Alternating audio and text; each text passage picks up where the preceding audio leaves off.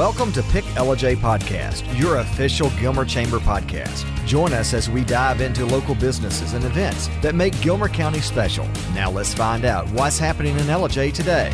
Everyone, welcome into the second episode of this year. And to start off, we have our good friend Ron Chesluck with us, as well as our new guest today, who is Pedro Sanchez, the owner and operator of High Mountain Bread Company. So, Pedro, good to have you on with me today. Thanks for having me. It's a pleasure. I can see in the background you've already got plenty of customers coming in for the day, so you're a pretty happening place, it looks like. So yeah, absolutely. Let's start with a bit of background on yourself. So, how long have you had High Mountain Bread Company? When did you start it, and what even gave you the idea? The company was started 2021. It's when I established the LLC. A couple years prior, I was in New York going to school, working in a few bread places, working wholesale, working restaurants, just bread service and stuff, just mainly with the idea of eventually opening my own venture and kind of working for myself. Before that, I'm originally from South Florida. That's where I was born. Early 20s, I moved to Gainesville, Florida, which is north central Florida.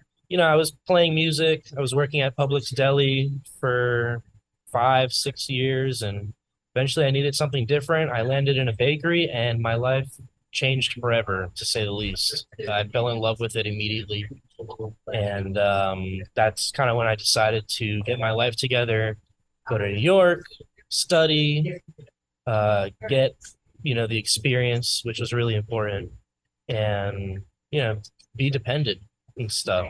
The pandemic hit shortly after I went to New York. So everything shut down, and that's kind of what initially pushed me to just start making moves towards opening my own place, looking for somewhere to establish, the actual bakery and stuff like that. My family got some property here a few years ago, and that's kind of how I landed here.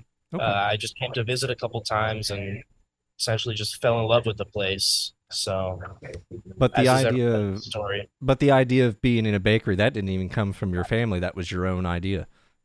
That was my own idea. Definitely. I think years of working in the food industry and, having weird bosses and weird work situations just kind of made me want to eventually be dependent and work for myself and stuff. So you say you went to New York to train. What did you learn there exactly?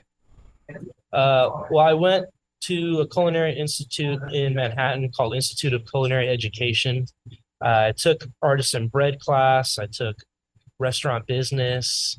My main goal in New York was to get experience, though, and I landed in a French bakery that had a wholesale department, which was very good for, experience doing big numbers of bread, stuff like that really adds up. Okay. So let's get into some of your products. I know that we were talking before, and you said one of your kind of most asked for products and what you're kind of known for around is your sourdough. So what makes it so special for you? What makes it special is the 2-day fermentation process we do on all the sourdoughs. Everything gets mixed, shaped, and then sits in a fridge for at least 2 days before it gets baked.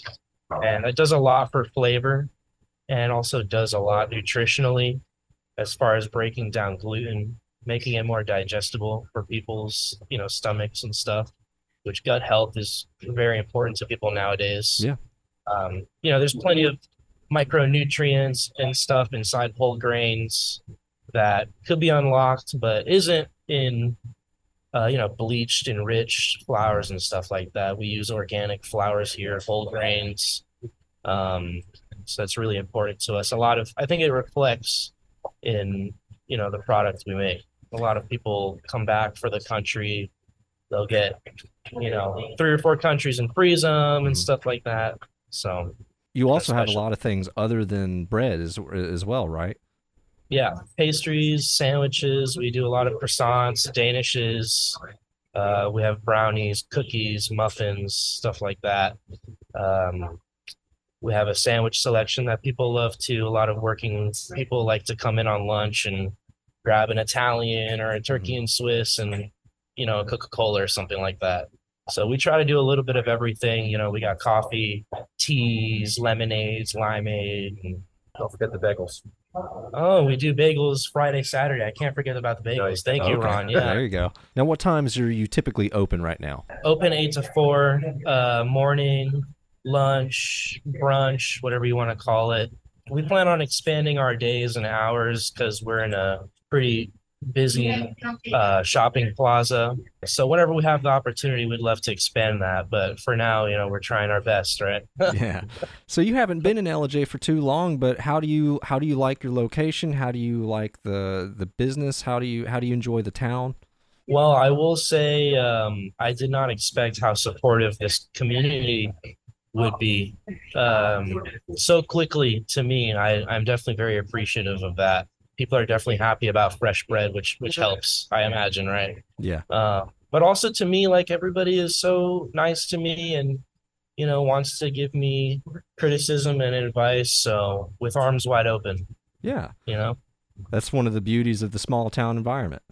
Yeah. No, I'm loving it. And it's definitely a change of pace from South Florida or, you know, Manhattan, the big city and stuff. I definitely appreciate the peacefulness that exists here, you know.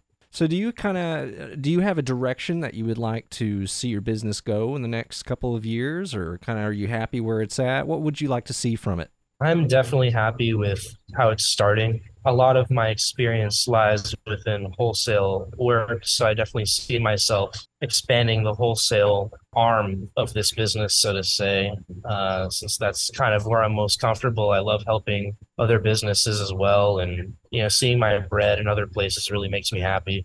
Do you ever show up at something like a farmer's market or anything like that? Yeah, we definitely are considering going to farmer's markets. I don't know if Ellijay Market has room for another business right now, but there's other places we can go. We can do pop-ups at other businesses. We were doing a pop-up just before the new year at Tipping Point Brewery in Blue Ridge. Okay.